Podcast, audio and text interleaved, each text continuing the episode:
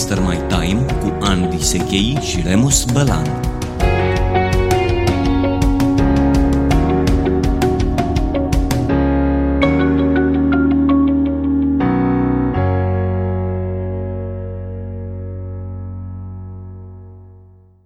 Bun găsit la un nou episod din podcastul nostru Master My Time. Sunt Andy Sechi și împreună cu prietenul meu Remus Bălan te invit la un festin în legătură cu timpul. O să ne ospătăm cu idei, informații, tehnici, tactici și metode în ceea ce privește felul în care ne organizăm timpul și până la urmă felul în care ne organizăm viața. Bine te-am găsit, Remus! Bine te-am găsit, Andy. Salutări tuturor celor care ne ascultă. Mă bucur să fim din nou împreună și să dăm oamenilor cât mai multă valoare timpului pe care îl au.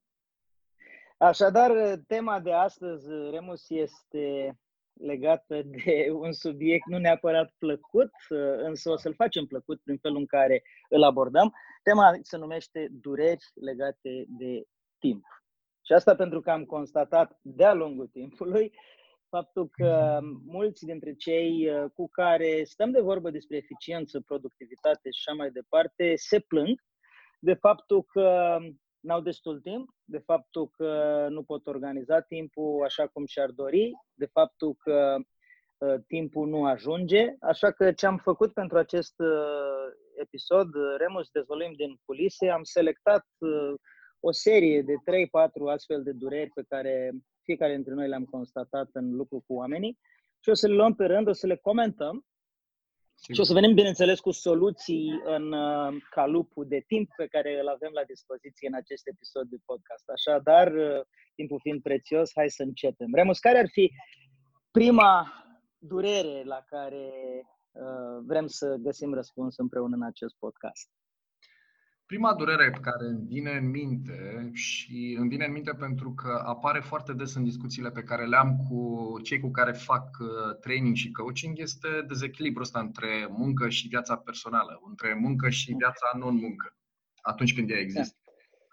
Da. E interesant uh, uh, că acest termen, care vine din, din engleză, work-life balance, da. pornește de la presupunerea că există un soi de egalitate între ele, adică munca pe de o parte și viața pe de cealaltă parte. Foarte da. interesantă presupunerea asta. Ca și când munca n-ar fi parte din viața noastră. Da, sau atunci când merg la muncă nu consum uh, din viața mea de asemenea. Da, și ce am mai constatat este că senzația pe care o generează o abordare de genul ăsta este că echilibrul ăsta e un echilibru static. Uh-huh. Și mhm. este fals, pentru că echilibru, dacă el există, este un echilibru dinamic, ca atunci când mergi pe bicicletă. Trebuie să dai din pedale tot timpul ca să poți să ții bicicleta în mișcare. Când sunt la conferințe și abordez acest subiect, folosesc un uh, calup de timp de vreo două minute în care lansez o provocare participanților din sală și le spun cam așa. Știu secretul echilibrului muncă-viață. Sunteți curioși să-l aflați și după aia le spun, dați-vă un pic mai aproape pe scaun, vă spun în șoaptă secretul ăsta să nu mai afle nimeni și bineînțeles publicul participă la acest uh, mic joc pe care îl facem și când oamenii se dau pe marginea scaunului și se apleacă în față și ciulesc urechile, le spun uh, uh, nu există. Ăsta e secretul. Nu există. Secretul echilibrului muncă-viață este că nu există echilibru muncă-viață, pentru că munca face parte din viață, în muncă există și viață și cred că o metaforă mai bună prin care putem analiza relația dintre timpul petrecut la muncă și timpul petrecut în restul uh, vieții noastre ar fi să ne clarificăm mai întâi care sunt uh, obiectivele pe care le avem de fapt. Pentru că în viața unui om o să ai cu siguranță un, o serie de astfel de obiective. Și apropo de asta, Remus, să-mi aduc aminte de un dialog extraordinar de interesant pe care l-am avut la un moment dat când uh, întâmplarea a făcut ca la un eveniment să stau la masă lângă un academician. Asta s-a întâmplat acum vreo 8-9 ani probabil și stăteam la masă lângă Ovidiu Bojor, care este un reputat uh, academician român, un om uh, care, foarte în vârstă fiind, Uh, foarte în etate, peste 80 de ani, în momentul în care uh, am stat de vorbă cu el, m-a surprins uh, nivelul lui de luciditate, puterea și profunzimea gândurilor lui Și asta nu, n-aș zice neapărat exclusiv pentru faptul că fiind academician vorbea extraordinar de elevat. Mi s-a părut de asemenea foarte, foarte pragmatic, foarte orientat între ale vieții.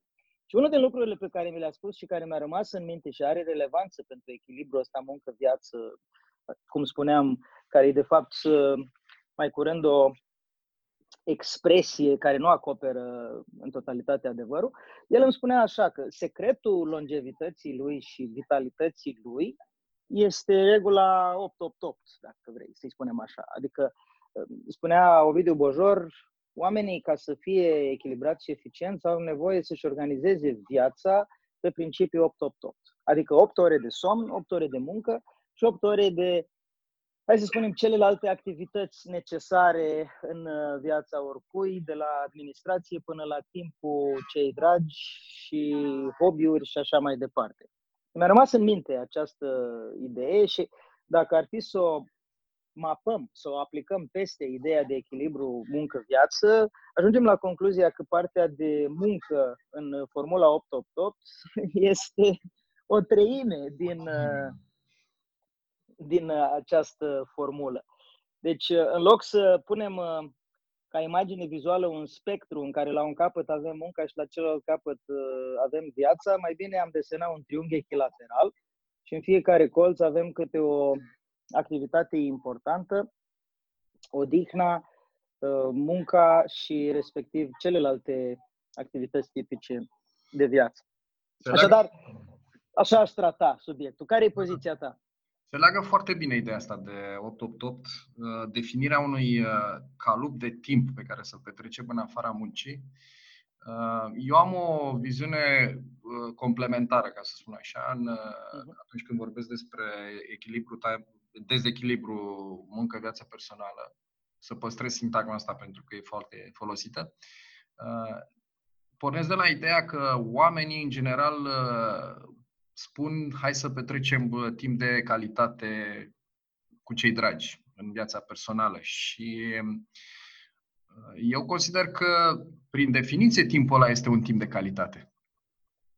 Pentru că îl petreci cu cei dragi. Și um, fac o schimbare de paradigmă, zic, petrece timp de calitate la muncă, astfel încât să te încadrezi, să faci ceea ce e de făcut foarte bine în timpul alocat muncii, respectiv cele 8 ore despre care vorbeai tu, și puneți un obiectiv de timp, cantitate de timp pe care să o petreci în rest.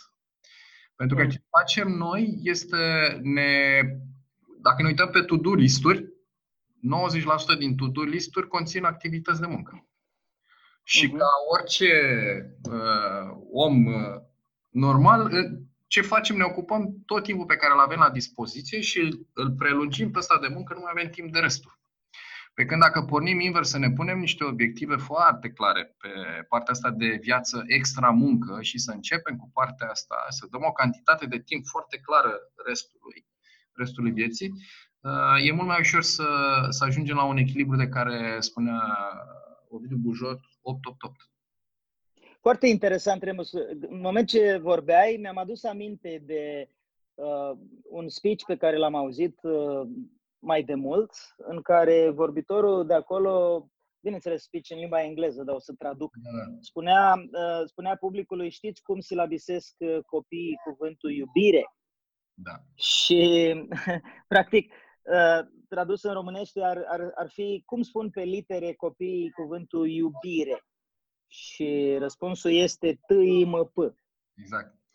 Cu alte cuvinte, copiii uh, pun un semn de egalitate între iubirea pe care o simt de la părinții lor, mai ales uh, vorbim acum de primii ani de viață, nu vorbim de adolescenți, că acolo lucrurile se schimbă. Da, da, da.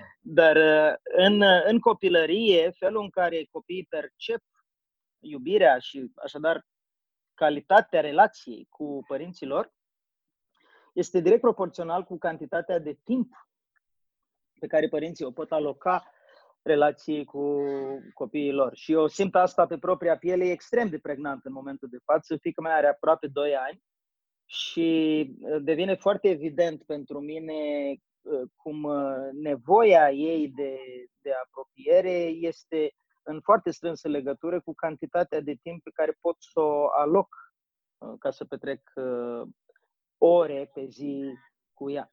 Da. Deci foarte relevant din perspectiva timpului de calitate petrecut cu cei dragi. Subscriu la ideea asta cel puțin pentru, pentru anii copilăriei, dar e valabil și pentru relațiile cu ceilalți membri ai familiei cantitatea de timp este un factor extrem de important. Și apropo de asta, o să ating un subiect, Remus, pe care cu siguranță o să-l mai abordăm într-un podcast special, pentru că e mult prea important ca să nu facem asta, și anume planificarea timpului uh, pe termen lung, să zicem pe un an de zile. Când îți planifici timpul pe anul viitor, și așa suntem înainte de începutul anului, deci uh, e relevant pentru toată lumea, Uh, întrebarea care se pune, îți planifici mai întâi proiectele de muncă sau proiectele de familie, cum ar fi 3-4 călătorii sau concedii sau vacanțe pe an, da. cum ar fi uh, timp petrecut cu întreaga familie, sărbători și așa mai departe. Pentru că e o foarte mare diferență între felul în care oamenii își, uh, își planifică agendele anuale și uh, calitatea vieții Uh, atunci când abordează mai întâi aspectul lucrativ, de, de carieră, sau abordează mai întâi aspectul legat de familie. Cum se vede de la tine, Remus, uh, chestiunea asta? Aș vrea să fac o trecere între ceea ce ai spus tu înainte și această întrebare. Să nu uităm uh-huh. că avem nevoie de timp și pentru noi, pentru copilul din noi, apropo de copii. Și e bine să, să ne programăm uh, timp și pentru noi și aș începe, exact cum ai spus și tu, tendința, uh, tendința fiind să ne uh, facem obiective de carieră, obiective financiare, ne îndeamnă să ne concentrăm pe programarea timpului pe anul următor și pe luna următoare, pe ziua de astăzi, să o concentrăm pe partea asta de, de muncă fără să luăm în calcul faptul că avem nevoie să, să ne și regenerăm, să ne reîncărcăm cu energie. Avem mhm. nevoie să, să punem timp din start pentru noi, pentru ceea ce avem noi înșine de făcut pentru noi și timpul petrecut cu, cu cei dragi, cu prietenii, cu familia uh, sau în afara, în afara muncii și uh, cred că ai subliniat foarte corect ar fi bine să începem cu aceste timpuri, să blocăm în calendar aceste perioade de timp, pentru că altfel vom avea tendința să le neglijăm, chiar să le excludem complet. Și uh-huh. Cu atât mai mult cu cât cariera, cariera ne solicită mereu, ne dă tot timpul provocări, nu-i așa? Păi, cariera nu se termină niciodată. Dacă, avem, dacă am avea 24 de ore de, de muncă, le-am umple cu... Avem ce face, nu, nicio problemă. Uh-huh. Mai ales pentru performeri, pentru oamenii care uh, își ridică mereu standardele, care au proiecte interesante, care își doresc mai mult. Pentru, îmi vin în minte antreprenori în momentul de da. față. Mi-aduc aminte că un, uh, un coach uh, canadian spunea Zice, pentru antreprenori, orice zi liberă e o potențială zi de muncă. Exact. Știi? Uh, și mai știu dintr-un, uh, dintr-o situație chestia asta, chiar din două. Poate sună cunoscut, mm-hmm. Așa? Și tendința, tendința mea este că atunci când am puțin uh, timp pentru muncă, să-l umplu cu muncă. Să mai rezolv ceva. Să mai rezolv ceva, exact, da, da. Oare ce pot să fac acum pentru cariera mea profesională? O fac cu mare drag și poate tocmai de aceea mă și ajută cu ghilimele de rigoare să-mi umplu timpul chestiuni de, de carieră și soluțiile pe care le am este, soluțiile pe care le am sunt exact astea despre care am vorbit noi până acum.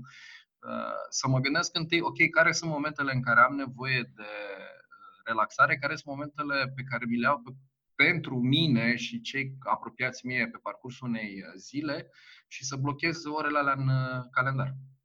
Mm-hmm.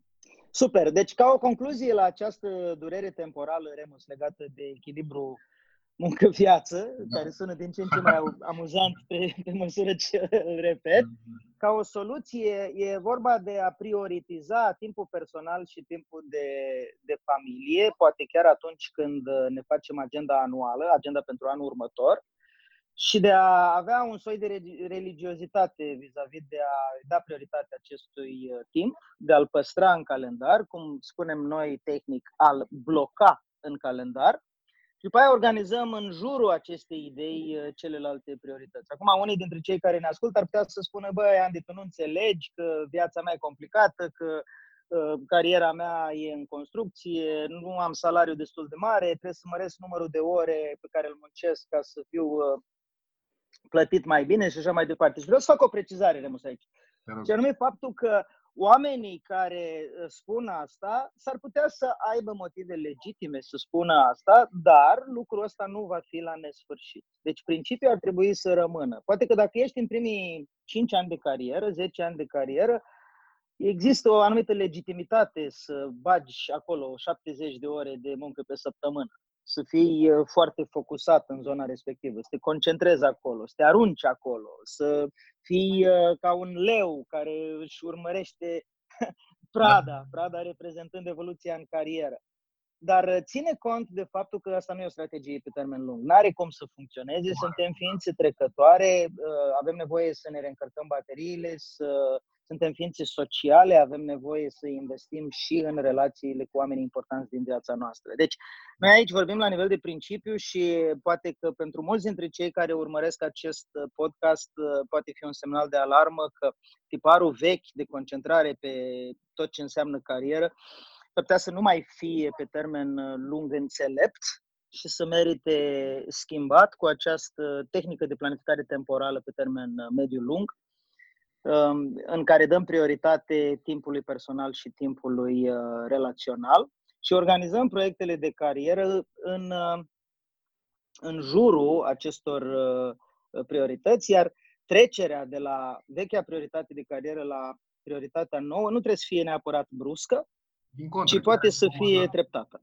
Chiar uh-huh. recomandat să o facem treptat și spun asta tot din uh, experiența personală am lucrat câte 14-16 ore pe zi și ca să ajung să lucrez 8, n-am făcut-o peste noapte. Mi-au, cred că a durat vreo 6 luni de zile până am reușit să-mi, să-mi uh, implementez noi, noile obiceiuri. Uh-huh. Și uh-huh. bine să susțină ceea ce discutam noi mai devreme apropo de dezechilibru ăsta muncă-viață personală și faptul că echilibru nu există, pentru că uneori ne concentrăm mai mult pe muncă, după care va trebui să ne concentrăm atenția pe partea cealaltă, să revenim la muncă. Deci un echilibru de ăsta care, uh, ca la jonglări, ne concentrăm pe o minge, ne concentrăm pe cealaltă și pe, în final pe toate la un loc.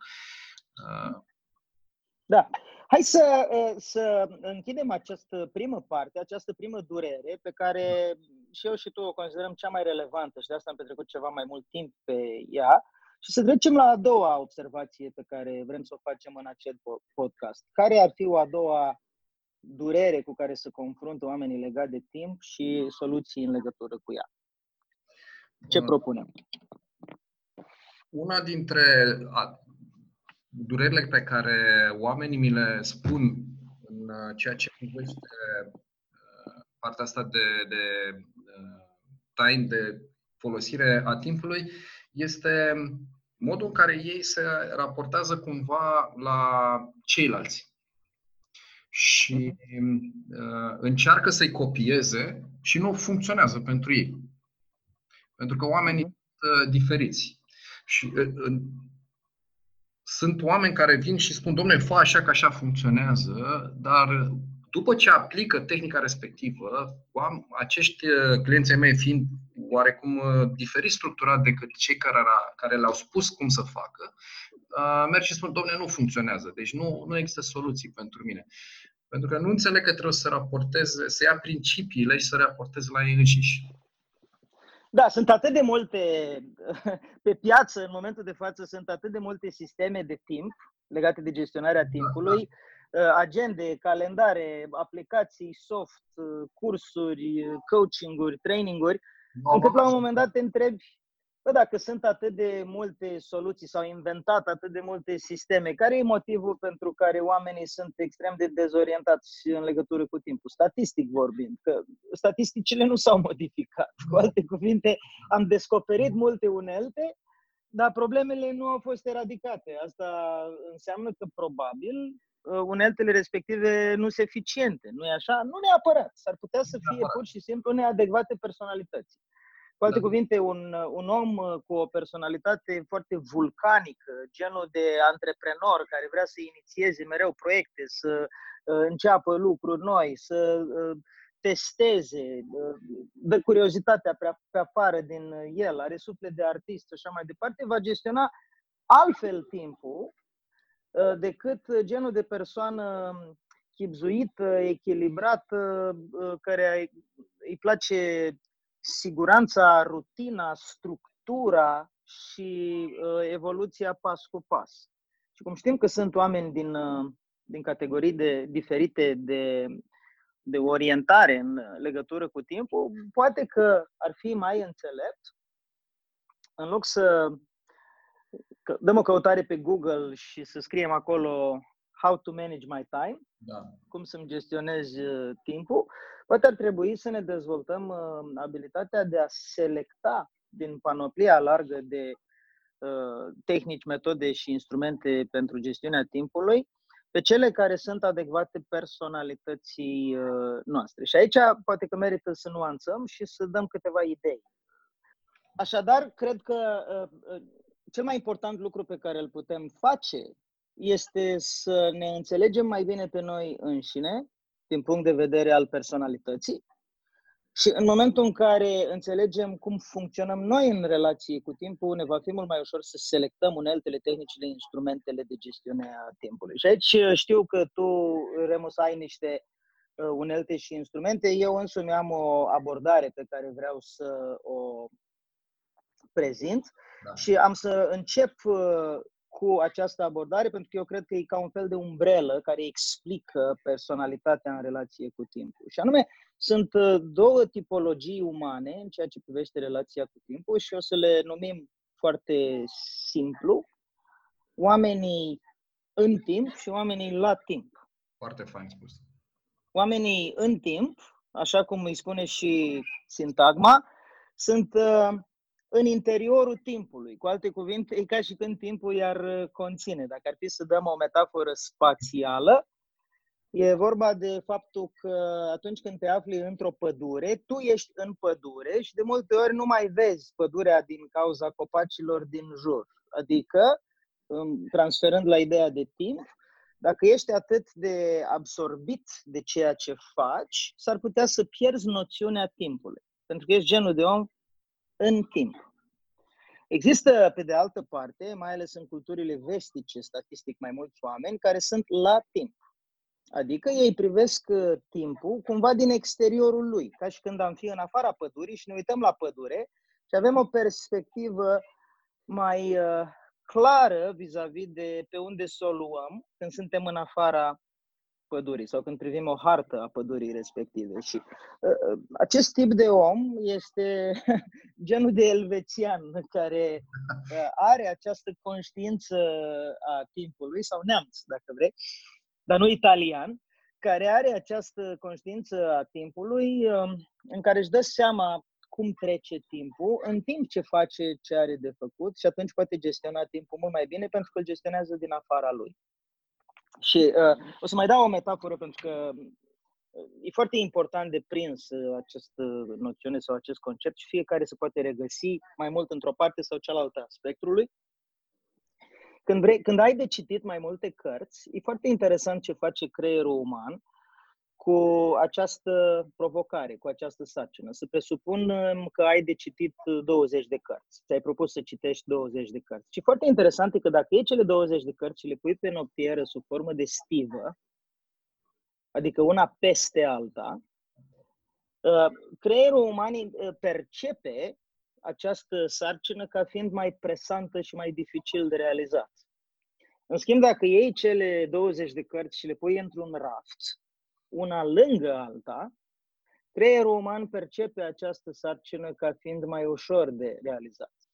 E o chestie foarte subtilă ce spun acum. Nu e ceva, uh, nu, nu e ceva care e evident pentru toată lumea, însă există această mecanică spațială a minții. Felul în care mintea noastră organizează lucrurile ne dă informații despre ce este greu sau ce este ușor.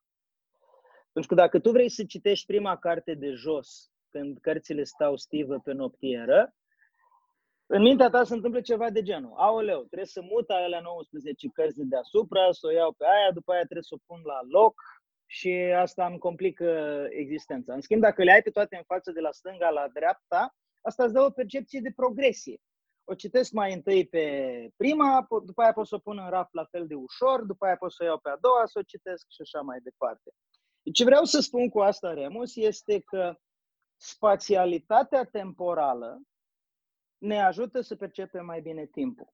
Cu alte cuvinte, dacă ești genul de om în timp, din categoria numărul 1 pe care am uh, adus-o în atenție mai devreme, s-ar putea să te ajute ca prim pas să începi să analizezi timpul cu ajutorul spațiului. Adică gândindu-te că timpul este de fapt conținut în niște în niște unități spațiale, cum ar fi niște cutiuțe, niște căsuțe, niște liniuțe. De fapt, asta face ceasul, dacă ne gândim bine, uh, Remus. În momentul în care au apărut uh, primele ceasuri cu cadrane circulare, ceea ce face ceasul cu secundarul, cu minutarul și cu uh, limba care arată ora, ceea ce face ceasul este că îți dă o așezare spațială a trecerii timpului.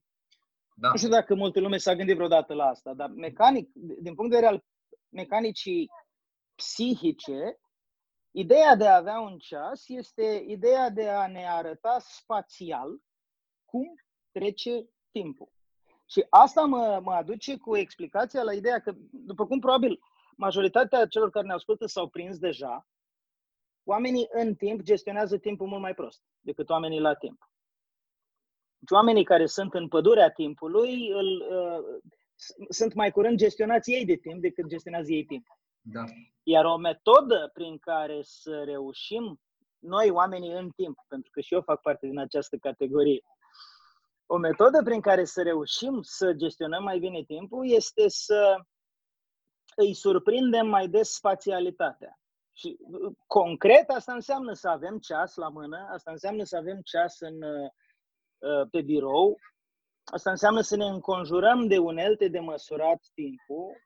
Asta înseamnă să uh, folosim un planificator, o agendă, ceva, tocmai pentru că, în calitate de oameni în timp, avem tendința să ne lăsăm atât de absorbiți de timp și să dezvoltăm convingerea că timpul nu e atât de important, că nu contează, încât la un moment dat asta o să ne coste foarte, foarte mult.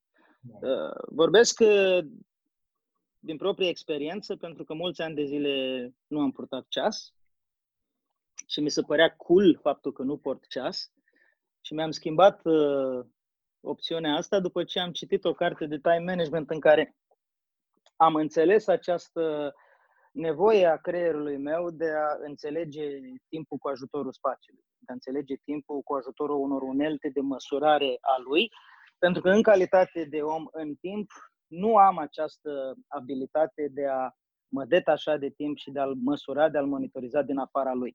Am vorbit cam mult și cam filozofic, dar sper că, sper că măcar pentru unii dintre cei care ne ascultă a fost relevant și s-au regăsit în explicația mea.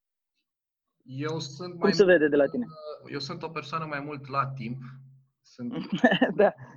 destul de conștient de, de timpul meu uh, în urmă cu foarte mulți ani și folosesc toate aceste instrumente, chiar dacă sunt la timp, ca și tine. Care Probabil le folosești mai ușor, uh, Remus, îți vine da. mai natural. Uh, Pentru oamenii în timp e, e, da. cumva, e cumva un obicei de instalat mai curând da, asta. Da. Însă funcționează și, apropo de ce spuneai tu de ceasul cu mecanic, ceasul cu limbi, uh, îl recomand întotdeauna celor care au o provocare în ceea ce privește raportarea la timp. Pentru că este, așa cum spui tu, o, o conexiune cu partea spațială a timpului și e mai ușor de perceput decât uh, curgerea timpului în general. Uh, vis-a-vis de ce spuneai tu mai devreme cu cu ideea asta de a fi elvețian uh, neamț, e, e o chestie simpatică. Uh, una dintre tehnicile foarte folosite este tehnica Pomodoro, care implică un ceas mecanic uh, folosit în general în bucătărie și de ce spun că este simpatic este pentru că a fost dezvoltată ghiși de cine? De un italian. Da, se cheamă lui... Pomodoro, nu da, da, da. tomato. Da, da, da. Omul în durerea lui a avut nevoie de o astfel de tehnică și, și funcționează. Uh, tehnica lui este să-ți propui să lucrezi anumite sarcini în calupuri de timp bine definite. Și exemplul pe care el îl promovează foarte mult este să ai un calup de 25 de minute în care să lucrezi, după care să-ți iei 5 minute pauză. Da, pauză înseamnă pauză, nu să faci alte sarcini. Efectiv, te ridici de la birou, te duci, te plimbi, bei apă, uh, stai în soare să te un pic de stretching. Stretching obligatoriu, lucruri de genul ăsta. După care revii, lucrezi alte 25 de minute, îți pui cesulețul ăla să, la 25 de minute, uh, după care iar iei 5 minute pauză. La patru calupuri de genul ăsta, pauza e mai lungă, exact ca la școală, 20 de minute. După care reiei ciclu. Uh, și acum o să fac cumva o legătură cu ceea ce discutam noi mai devreme vis-a-vis de raportarea la timpul celorlalți. Eu când am încercat să fac tehnica asta 25, 5, 25, 5, 25, nu a funcționat. Nu a funcționat pentru că eu, de genul meu, sunt uh, structurat după alt regim de muncă. Eu, de regulă, lucrez uh, undeva între 45 și 50 de minute și mi-au pauză vreo 10 minute sau un sfert de oră. Ceea ce este ok, pentru că principiul în sine este de respectat, știi, nu timpul. Uh, Corect. Cunosc foarte mulți oameni care au încercat 25-5-25, nu a funcționat și au zis nu e bună tehnica. Se poate face 100%, da. Chiar se poate face cu 15 minute și 5 minute. Nu are nicio importanță până la urmă. Știi? Ideea este să-ți creezi propriul ritm. Mai mult decât atât, ce am constatat, că uite și asta e important. În anumite momente ale zilei lucrez mai bine uh, 45-50 de minute, în alte momente ale zilei lucrez chiar și o oră și jumătate înainte să-mi iau o pauză. Da. Nu recomand, dar se întâmplă.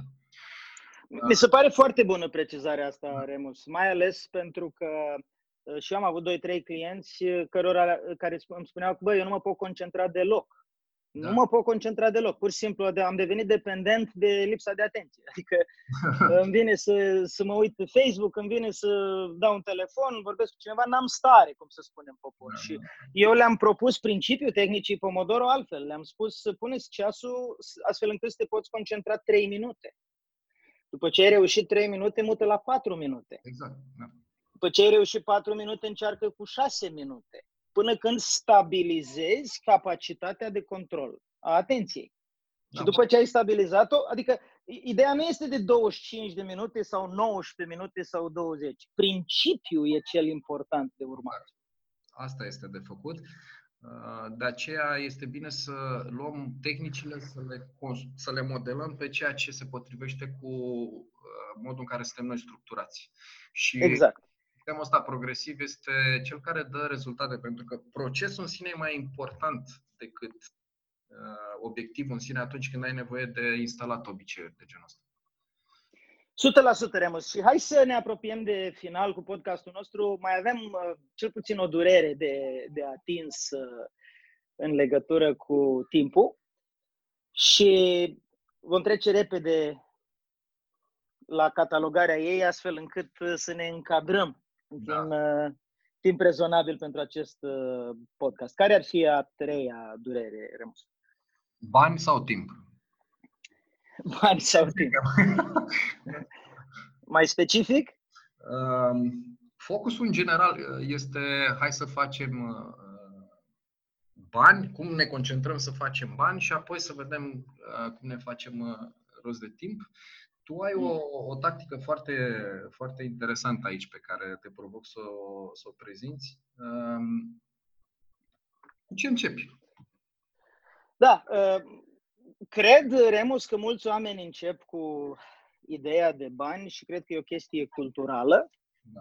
Și mi se pare oarecum normal de înțeles dacă la tine în familie se vorbea foarte mult despre bani sau lipsa lor și foarte puțin despre timp, tu ca și copil ai primit o educație în direcția asta vis-a-vis de ordinea de priorități. Acum, ce e foarte interesant de observat este că uh, la o anumită vârstă, când uh, ajungi în câmpul muncii, uh, ai trecut de etapa copilăriei în care aveai și energie și timp, care sunt două resurse fundamentale, dar n-aveai a treia resursă fundamentală la nivelul la care ți-o doreai, și anume banii. Această frustrare te face să prioritizezi și mai puternic uh, ideea de bani sau nevoia resursei financiare în detrimentul resursei numită energie și respectiv timp. Da. Când ajungi în câmpul muncii, spui, lasă că îmi scot eu pârleala cu chestia asta, cum să spunem popor, și cheltui cantități uriașe de energie și de timp ca să obții resursa pe care o percepi ca fiind cea mai uh, precară și anume banii. Și atunci stai peste program, investești energie să înveți lucruri noi, ai energia respectivă, că ai încă vârsta potrivită pentru asta da. și pui foarte mare atenție pe ideea de a face mai mulți bani. Numai că după o vreme, dacă nu ești atent, s-ar putea să te îndrăgostești de ideea de a face tot mai mulți bani și să desconsideri resursa energie și timp pe care în copilărie și în uh, tinerețe le aveai din abundență, dar care după o vârstă încep să nu mai fie din abundență. Ambele, nici energia, nici timpul nu mai sunt din abundență după o vârstă, ca percepție. Uh, energia începe să te lase ca nivel de, de uh, abundență undeva pe la 30, 40, 50 de ani, depinde de la caz la caz și de ce stil de viață ai. Începe să scadă. Timpul scade în mod evident pentru că e de fapt singura resursă care nu se regenerează. Dar dacă rămâi focusat exclusiv pe bani, există riscul, nefăcând această analiză, există riscul și el se întâmplă la mulți oameni și sunt convins că ai întâlnit. Da. Există riscul ca focusul pe bani să creeze un dezechilibru grav după prima treime de viață în ceea ce privește energia și timpul. Adică oamenii trăiesc cu impresia că dacă au o creștere de salariu sau au făcut mai mulți bani, ăsta e cel mai important lucru și pot să depună efort până, până transpiră sânge și pot să uh, renunțe la timpul cu familia pentru acei bani pe care să-i facă. Și asta e, după părerea mea, extrem de periculos. Unii oameni ajung să fie atât de vrăjiți de subiectul financiar încât Uh, mai, aud, mai văd prin filme sau aud prin podcasturi Time is money, timpul înseamnă bani, ceea ce e adevărat până la un punct. Uh, să nu uităm că de la un punct încolo banii nu mai înseamnă timp. Pentru că poți să ai foarte mulți bani și să-i dai la spital și totuși asta să nu te ajute să supraviețuiești dacă sau ai o condiție singur. precare de sănătate. Sau să rămâi singur doar cu cei care te iubesc pentru banii pe care ai. Da. Și atunci cred că ceea ce merită înțeles este că în economia mai largă a întregii vieți, cum zice englezul overall life, este indiscutabil faptul că resursa timp uh, trebuie să devină prioritară la un moment dat și să dai cezarului ce este al cezarului și să uh, îți organizezi și planifici viața pornind de la timp și nu pornind de la banii pe care poți să-i faci.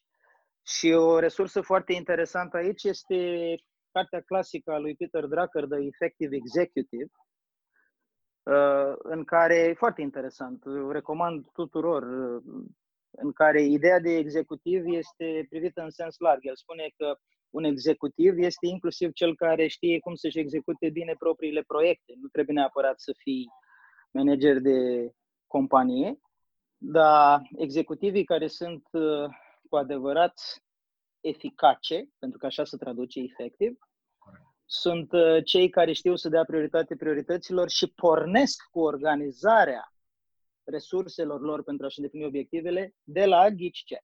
De la organizarea timpului. Timp, sigur că da.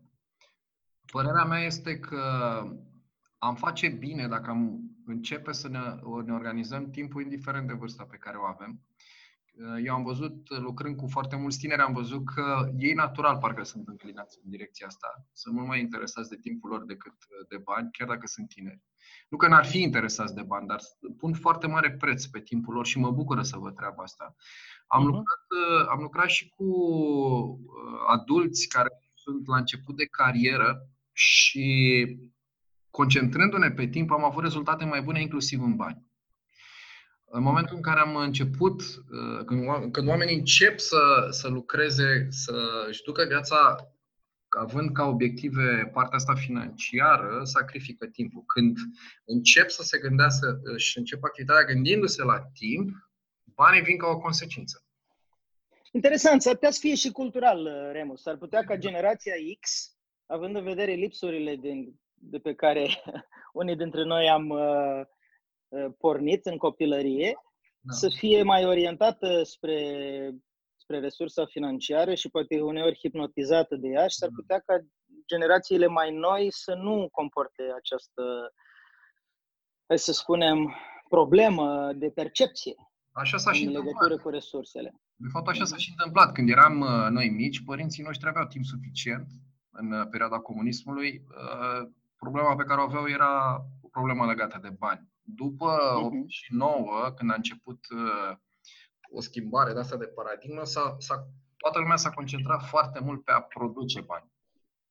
În niciuna da. din situații nu a fost timpul o, o durere. Până acum, de curând, când am început să ne dăm seama că timpul nostru este totuși uh, o resursă extrem de valoroasă, din punctul meu de vedere cea mai valoroasă, alături de sănătate, și am început să ne îngrijorăm de timp, să ne dăm seama că avem nevoie. E, soluția asta este, cum ai spus-o și tu. Hai să ne, ne concentrăm întâi pe timp și banii vor veni ca o consecință. Chiar dacă în momentul de față, la început de carieră, dacă ne aflăm, uh, avem un focus măricel pe bani. Să nu uităm de timp. Așadar, așadar, Remus, mulțumesc frumos. Dacă ar fi să tragem o concluzie, sunt câteva dureri mari legate de de timp legate de cum îl gestionăm, legate de cum ne organizăm viața, pentru că uneori e bine să punem uh, un semn de egalitate și să conștientizăm că sunt uh, aproape sinonime, timpul și viața.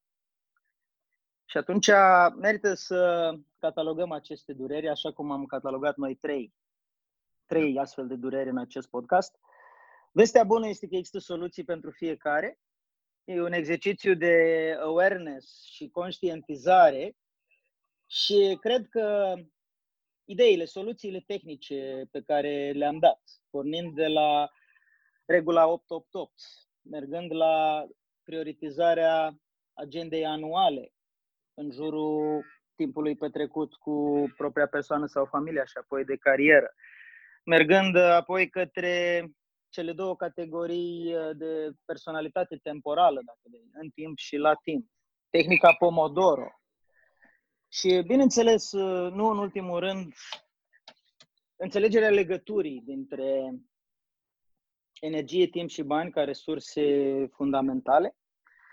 Există, așadar, soluții. Există tehnici, unelte, instrumente. Eu sunt optimist în ceea ce privește capacitatea de a organiza timpul. Sunt într-o călătorie personală în momentul de față uh, pe spectrul de la în timp către la timp, ca mod de organizare a muncii și cuvântul meu de final, Remus, aici este că um, să te pui pe tine ca personalitate în cutiuțe nu neapărat e o strategie bună.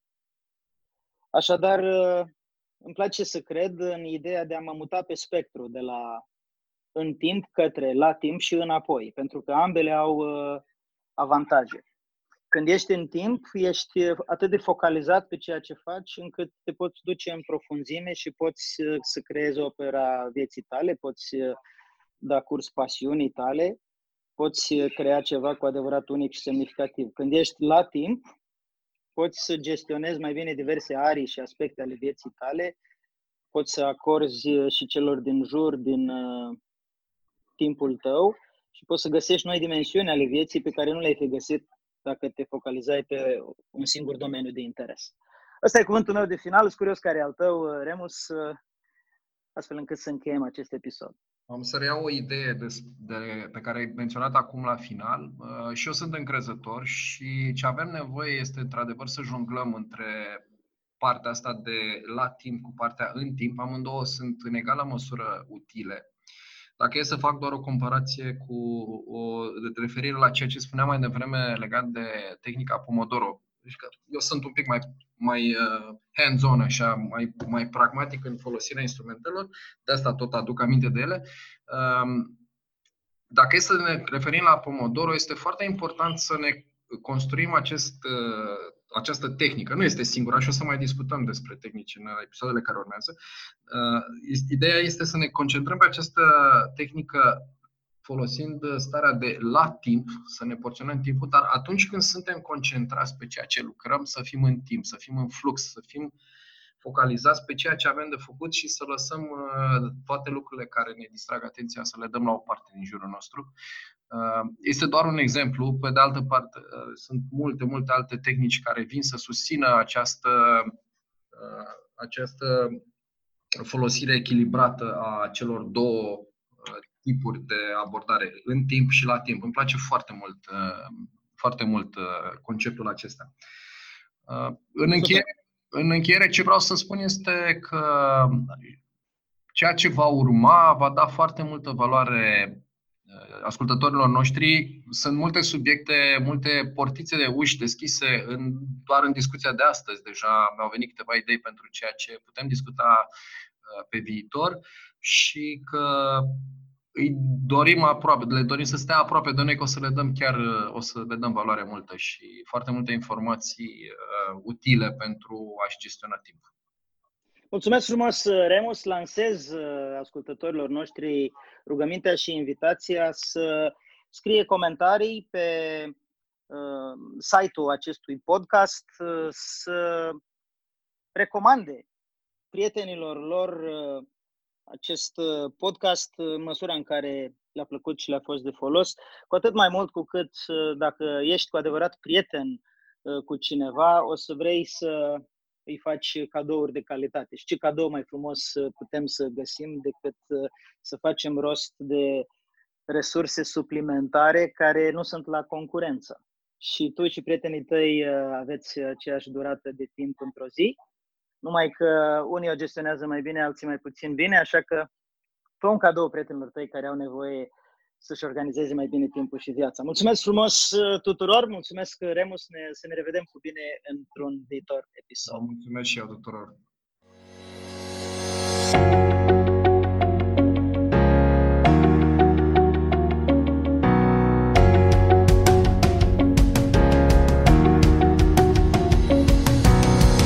Ați urmărit podcastul Master My Time cu Andy Sechei și Remus Bălan.